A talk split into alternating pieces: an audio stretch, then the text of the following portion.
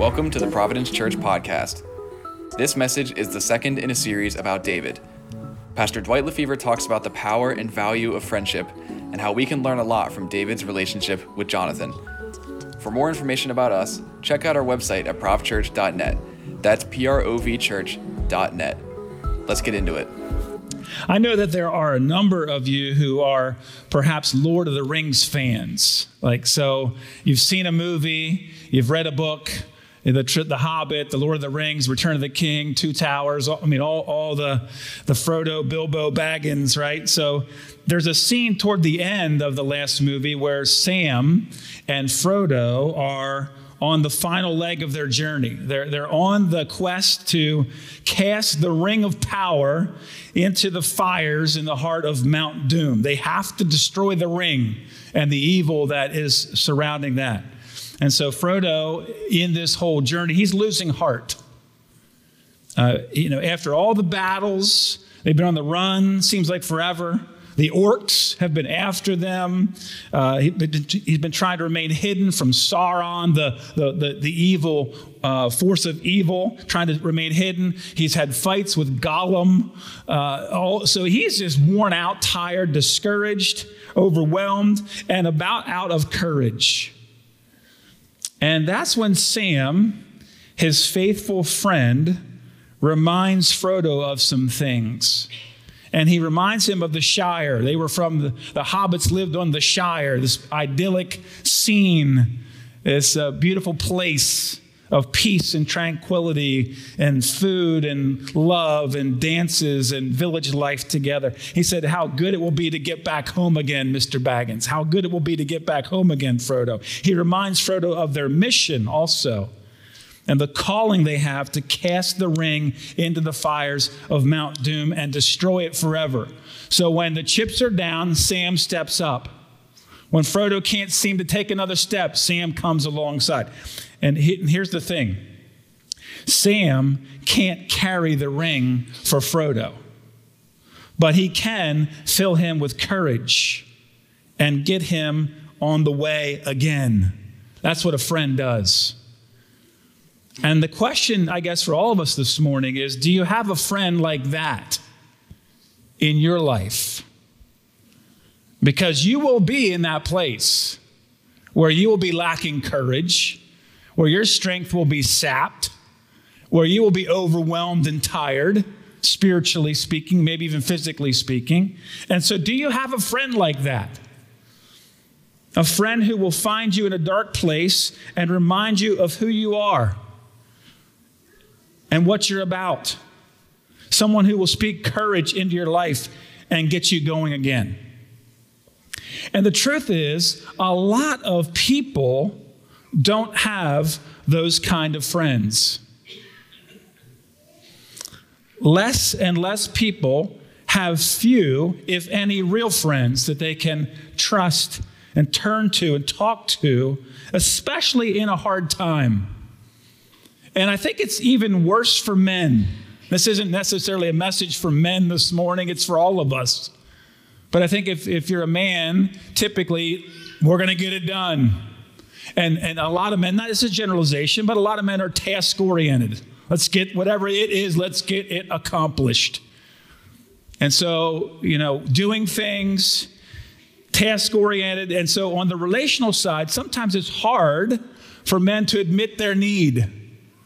That I need some strength. I need some help. I need some courage. I need some understanding of some wisdom sometimes as I'm making this trek up this mountain and it seems so hard and I'm not sure how to get there.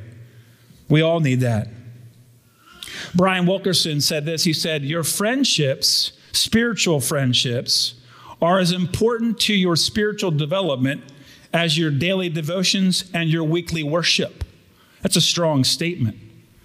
I wrote that down. I was like, wow, that is loaded.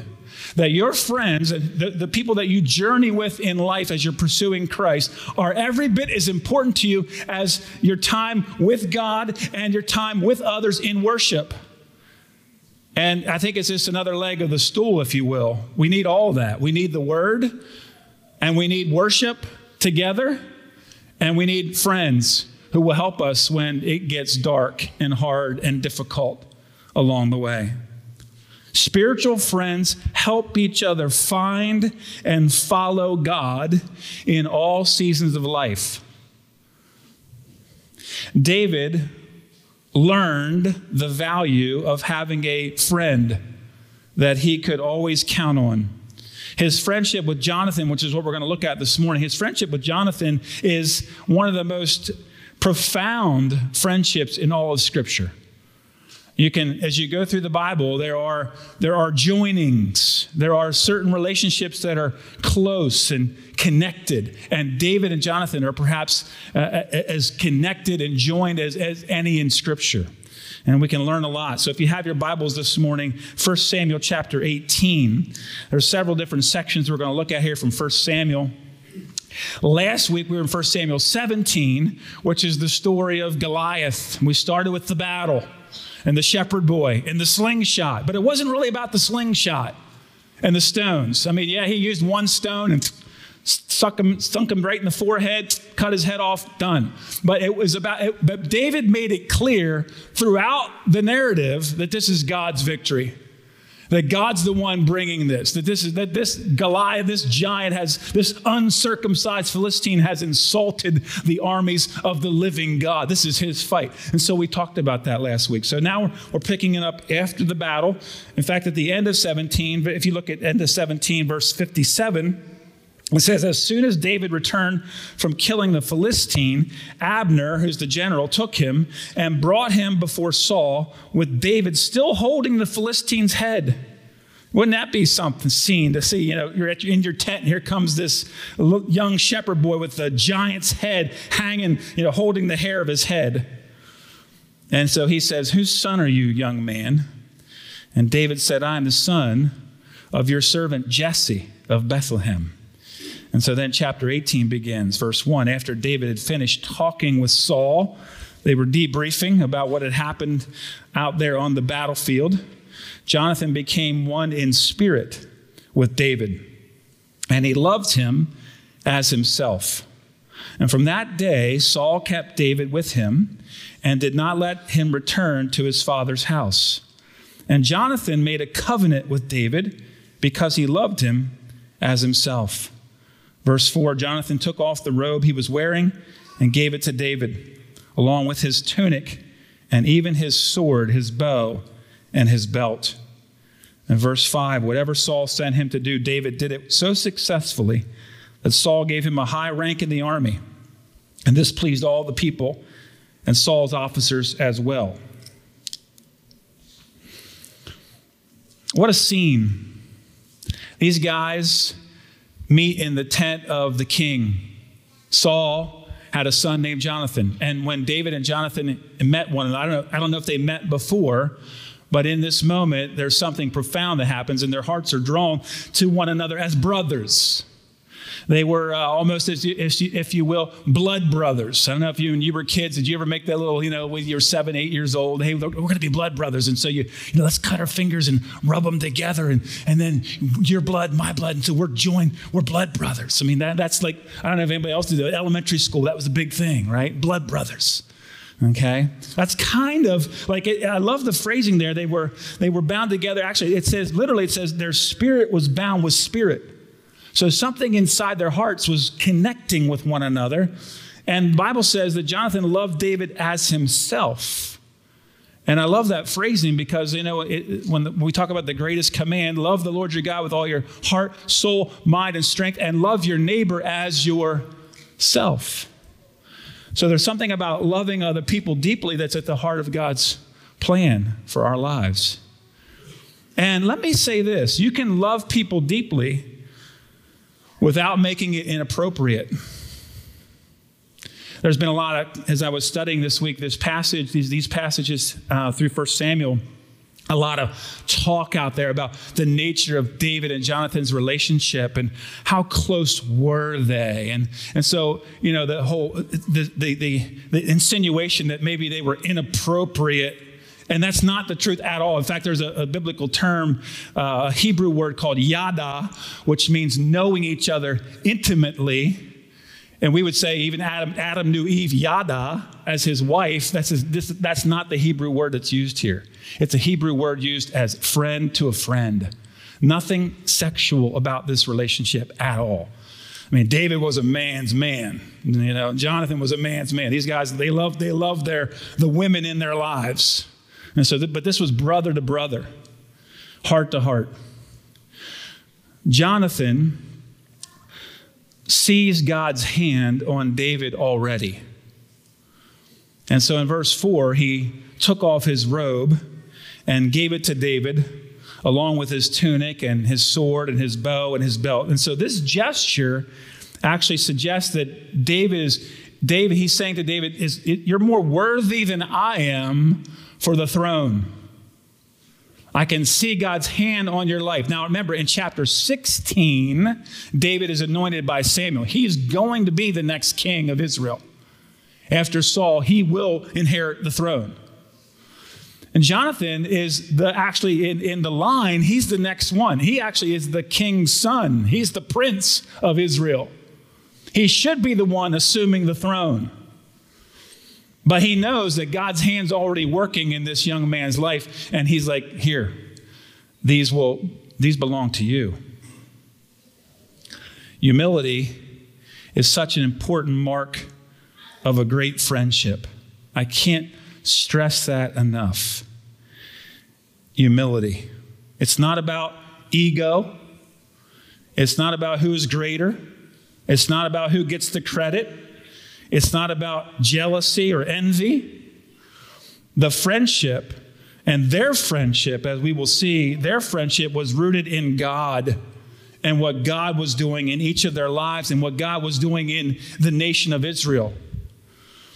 One of the commentators said this. He said their relationship, David and Jonathan, was cemented by a common confidence in God's support for Israel and a common desire to be in the thick of whatever action is going on.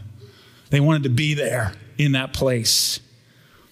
And I love what C.S. Lewis said. He said, the essence of friendship is a common quest, a shared vision, and a unified mission.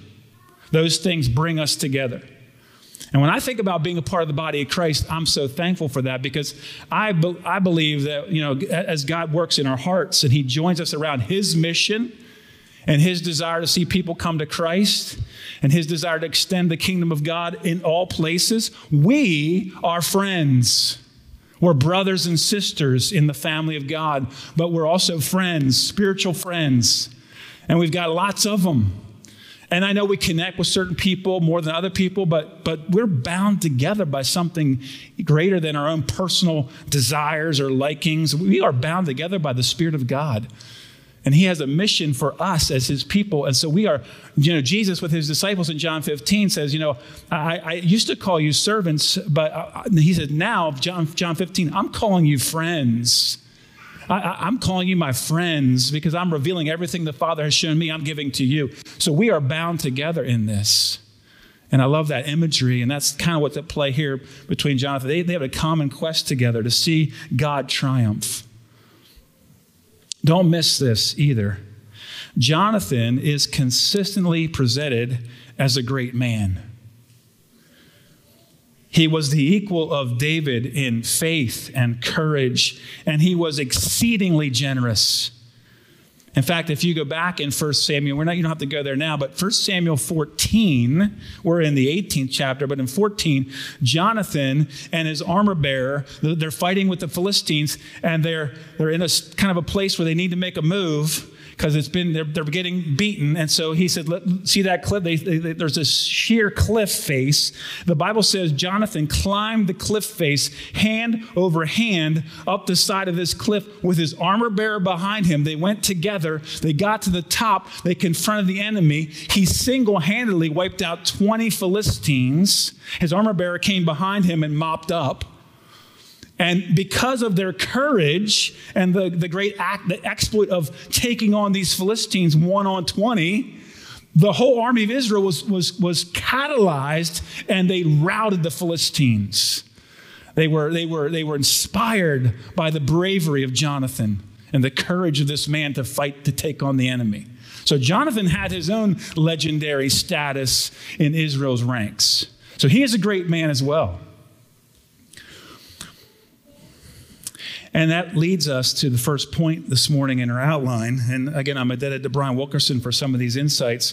First of all, what do friends do? Friends set the pace for one another.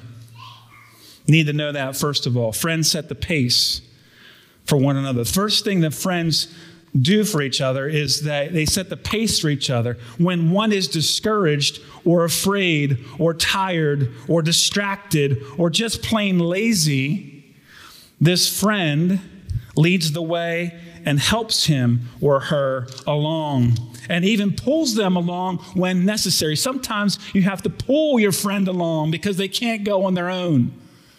And your love for them compels you. I'm going to help you, whatever it takes.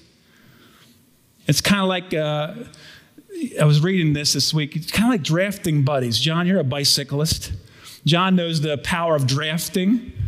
You know, when you're on a bicycle, or even if you're in a race car and the lead gets out in front and the lead takes on the wind and kind of punches through the wind. And if you're able to, as a drafter, you get in behind the lead and you move with them. There's kind of a vacuum that's created around that so that the wind is coming around. So if you get it tucked in behind, you don't have to pedal nearly as hard as the lead. You can draft off of the strength of the, is that right, John? Draft off the strength of the lead.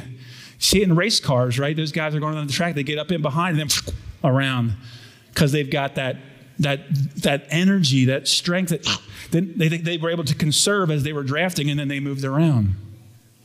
Really cool principle.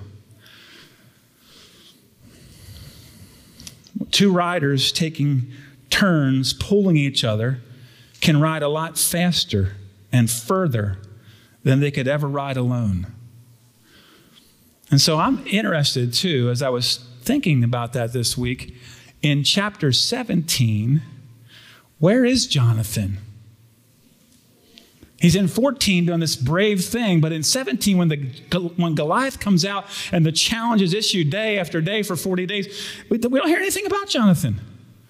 Mysteriously, he was obviously, we think he was on the line with the army, or he was near his father's tent, perhaps. But we don't see or hear anything about him in this account in 17. But David comes along, and with his courage and the help of God, his God who gives him the victory, David sets the pace for all of Israel. And Jonathan actually gets in on the blessing of David's bravery. So David's out in front. David's taking on the giant. You know, when Jonathan won his battle before, David was the beneficiary because Israel won the day and David was a part of Israel. But now David's out in front taking on the giant and Jonathan's receiving the benefit. There will be seasons when you are setting the pace, when you are breaking the wind, not breaking wind, but when you're breaking the wind. I saw that in my notes. I thought I better clarify that, right?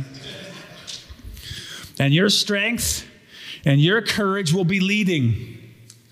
And there will be also be seasons when you are depending on your friend and his courage or her wisdom or their support.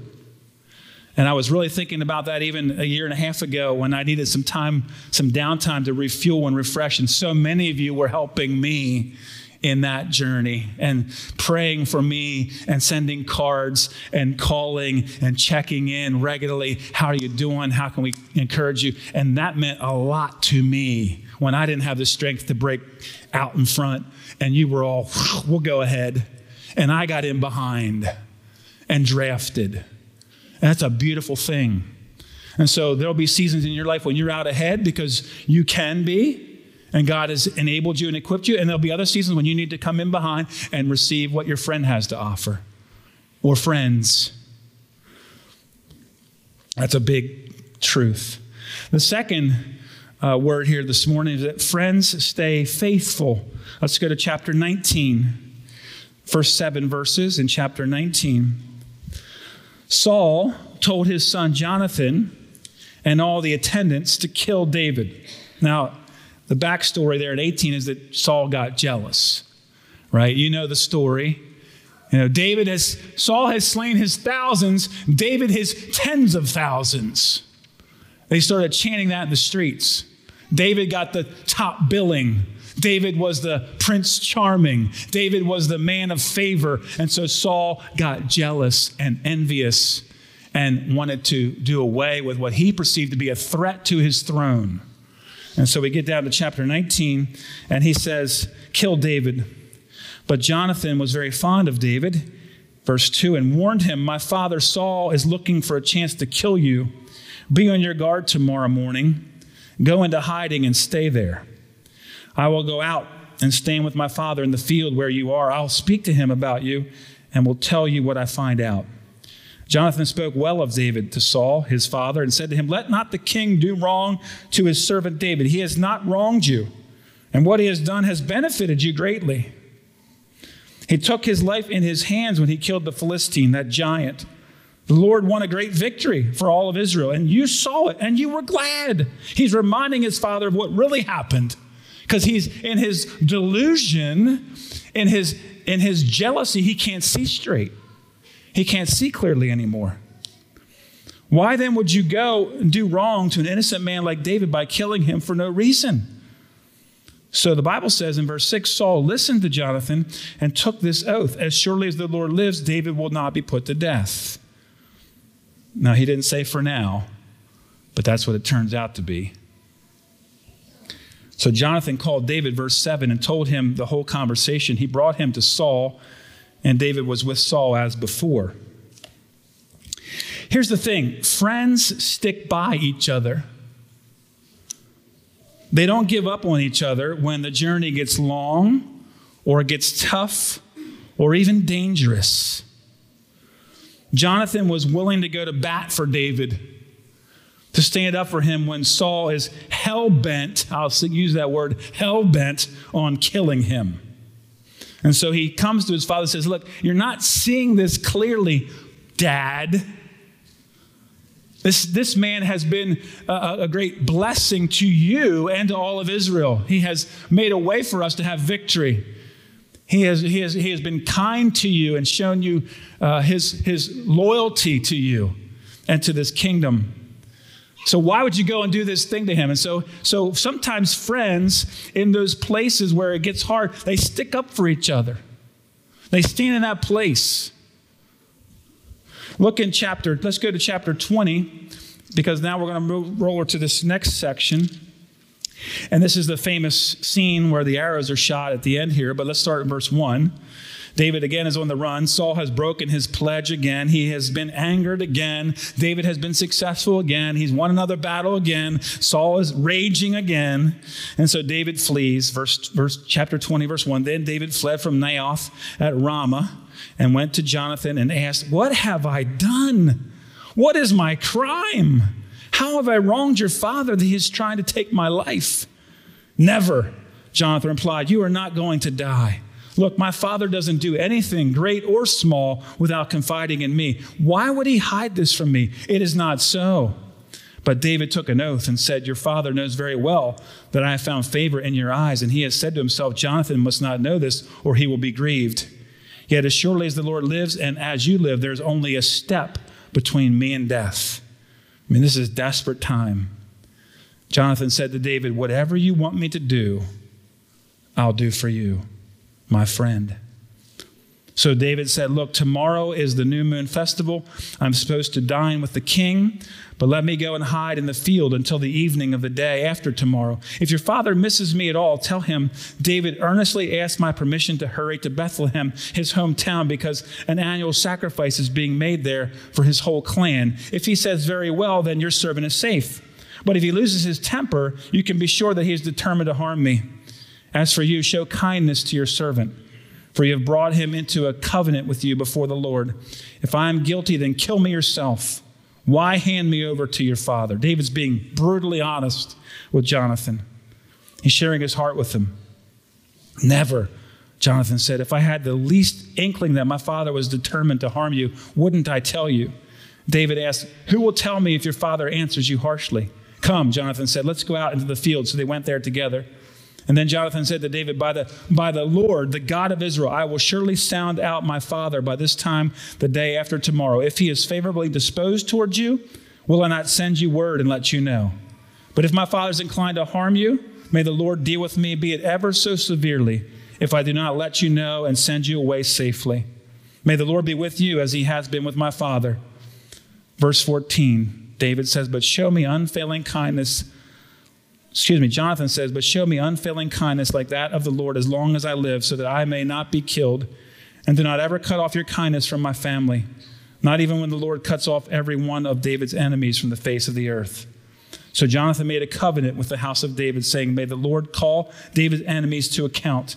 And Jonathan had David reaffirm his oath out of love for him, because he loved him as he loved himself. Jonathan was willing to put himself in danger to protect his dear friend David. In fact, later on in the passage, I'm not going to read the whole passage, but later on in chapter 20, when Jonathan is at the table with his father, David is absent because he's not sure what's going to happen. And it's, one day goes by, and okay, maybe he's ceremonially unclean. Maybe he couldn't show up because there was a cleanness law. Okay, he's purifying himself. He'll be back tomorrow. The next day comes, the next banqueting day comes, and he's not there again. And now Saul thinks something's up. And so he presses Jonathan about this, and Jonathan tries to defend David, and Saul takes a spear and hurls it at his son. And that's of course the tipping point. He is determined to kill this man David, even willing to hurl a spear at his own son, who's running cover for him. David's life and his problems were messy. But friends are faithful even when things get messy. And it will happen. In fact, it will most likely happen in your life, where you will be in a friendship with someone and it will be tested. And will you stay faithful when it gets hard, or when things start to spiral down, or circumstances come and they seem really complicated and you're not sure how you're going to sort this out, and how do you remain faithful to this friend when things seem to be all chaos? It happens. The longer you live, the more of it you will encounter. I love Jonathan's response. He says, whatever you want me to do, I'll do for you, even if it costs me. He risked the wrath of his father for his friend. Jonathan asked David for a big favor in that 14th verse. He says, show me unfailing kindness like that of the Lord. As long as I live, do not ever cut off your kindness from my family. The word there is the great Old Testament word chesed. I've shared that with you many times. It is the covenant love word of the Old Testament. In the New Testament, it's agape, covenant love, sacrificial love, deep love. In the Old Testament, it's agape here. In the Old Testament, it's chesed. He says, show me chesed, because that's what the Lord shows us. I need that from you, David, because I know one day you're going to be king. God has spoken it. And so when you're in power, remember me and my family. When you start to vanquish your enemies. So there's a faithfulness and a loyalty wrapped up in this love.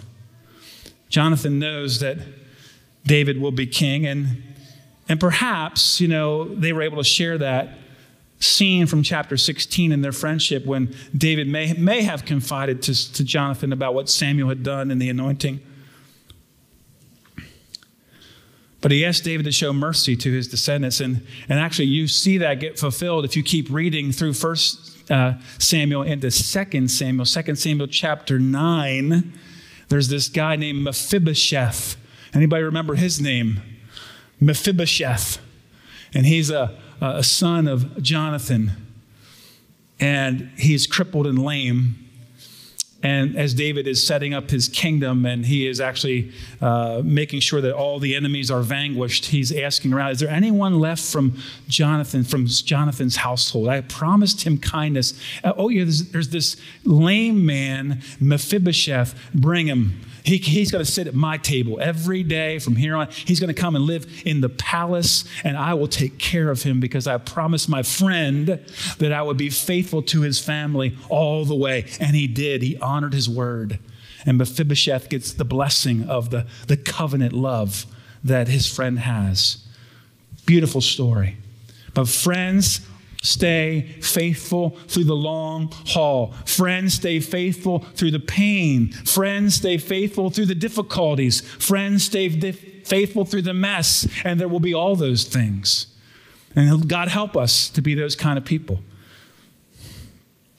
The third thing this morning as we come into the close here, friends speak faith into each other's lives. Let's go down to chapter 23, one more segment. Couple verses from chapter 23. Again, you see this friendship keep going throughout the story. And now in verse 14, David is on the run again. In fact, verse 13, David and his men, about 600 in number, left Keilah and kept moving from place to place. Saul is chasing them. He's hunting him. And when Saul was told that David had escaped from Keilah, he did not go there. David stayed, verse 14, in the desert strongholds and in the hills of the desert of Ziph. Day after day, Saul searched for him, but God did not give David into his hands. While David was at Horesh in the desert of Ziph, he learned that Saul had come out to take his life. And look at verse 16. And Saul's son Jonathan went to David at Horesh and helped him find strength in God. Don't be afraid, he said. My father Saul will not lay a hand on you. You will be king over Israel, and I will be second to you. Even my father Saul knows this. The two of them made a covenant before the Lord. And then Jonathan went home, but David remained at Horesh. David, as he is often doing in 1 Samuel, is on the run. He is like, in that sense, Frodo. He is tired. He is discouraged. He wants to give up. And here comes his friend to him in his moment of need when he's in the desert place. And I love the phrase. It's a powerful phrase. Jonathan helped him find strength in God. We need those kind of people in our lives. Every single one of us needs someone who will be there to help us find strength in God. In fact, we probably need a couple someones who will be that for us, men and women.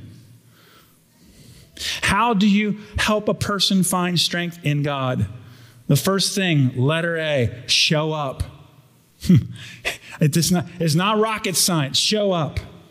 Jonathan purposefully went to David in the wilderness. He risked his own life and his future for his friend again. His father is on the hunt. His father is searching, and Jonathan doesn't care. My friend is in need. My friend is desperate. My friend is lonely. I need to go to my friend. And he goes to him in the wilderness. He shows up. When friends show up in your life, when you're in the middle of it, there is a powerful effect. Something powerful happens. And what happens is the sense that now God knows where I am too. My friend found me, and my friend was sent by God. Again, spiritual friends. So God knows where I'm at. That's really important for us. That could happen in a hospital room. Could happen in a funeral home. Maybe a courtroom. A coffee shop. A living room, to be with someone in their time of need. You can't put a price on that. Because when you're with someone in their time of need, you're reminding them that God knows where they are and that He's there too. You're going on in front on His behalf to help that person find strength in Him, in God. I was so blessed earlier this winter. It was a hard situation. John Slager, who's one of our longtime CR folks, long hair, beard, great guy. Loved just came to know Christ through this time in his life, these last number of years, had cancer and was in the hospital dying. And Brad called in the morning and said, hey, can we get to the hospital? And so I got to the hospital, and Brad was there, and Jamie Stauffer was there too from CR. And those men stood around his hospital bed while he was taking his last breaths and prayed and came around his wife and his family. And that was, you could feel the presence of God in that place, hard place. Some of you have been in those hard places where you've stood with people in their moment of need. Showing up really matters. Second word here is speak courage to them. What does Jonathan say to David? Don't be afraid, my friend, my brother. God has his hand on you. You will be king. Jonathan is reminding David of what God has already said. Friends speak courage and hope and confidence and faith into each other's lives.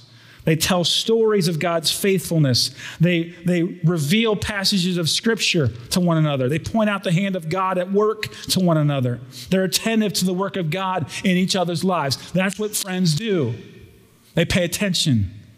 And they're there in those moments to remind one another, men and women, this is what God's designed. This is what God wants to do. This is how God wants to work. This is what God has been up to in your life. And we speak that into each other's lives.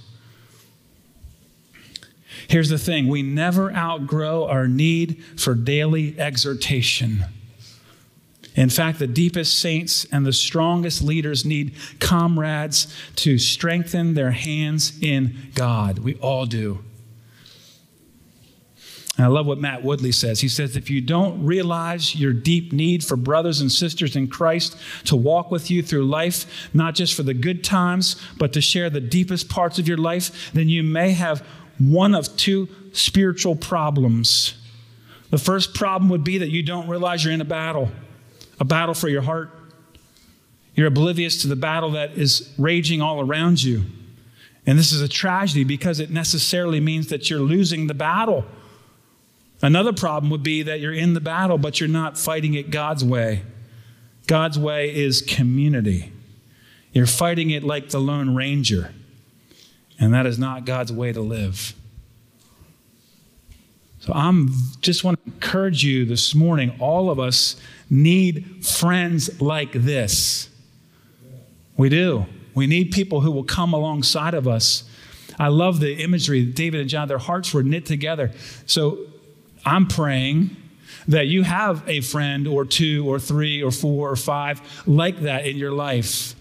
And we want to be a church that's committed to that. So if it's men's group or women's group or Bible study or Sunday school or life group, whatever, like serving together. Some of you are on serving teams together. And so you're engaging with one another in life and relationship and conversation as you serve God together. You're on mission together. I love those moments. I'm looking forward to serve now again in a couple more weeks because we're going to get out there and we're going to do some stuff together. And in that process, we're loving one another. And we're helping one another. We're encouraging one another. Keep moving, brother. Keep going, sister. Let's just do this together. That's a really important truth. And so I'm thankful for a church family. And I want to just encourage you, let's be that for each other. Thank you for listening to this latest sermon. For more Prov Church, check out our YouTube at Prov Church Lancaster. Follow us on Facebook at ProvChurchLife, on Instagram at ProvChurch, or visit our website, provchurch.net. Thank you for listening, and be sure to make it a great day.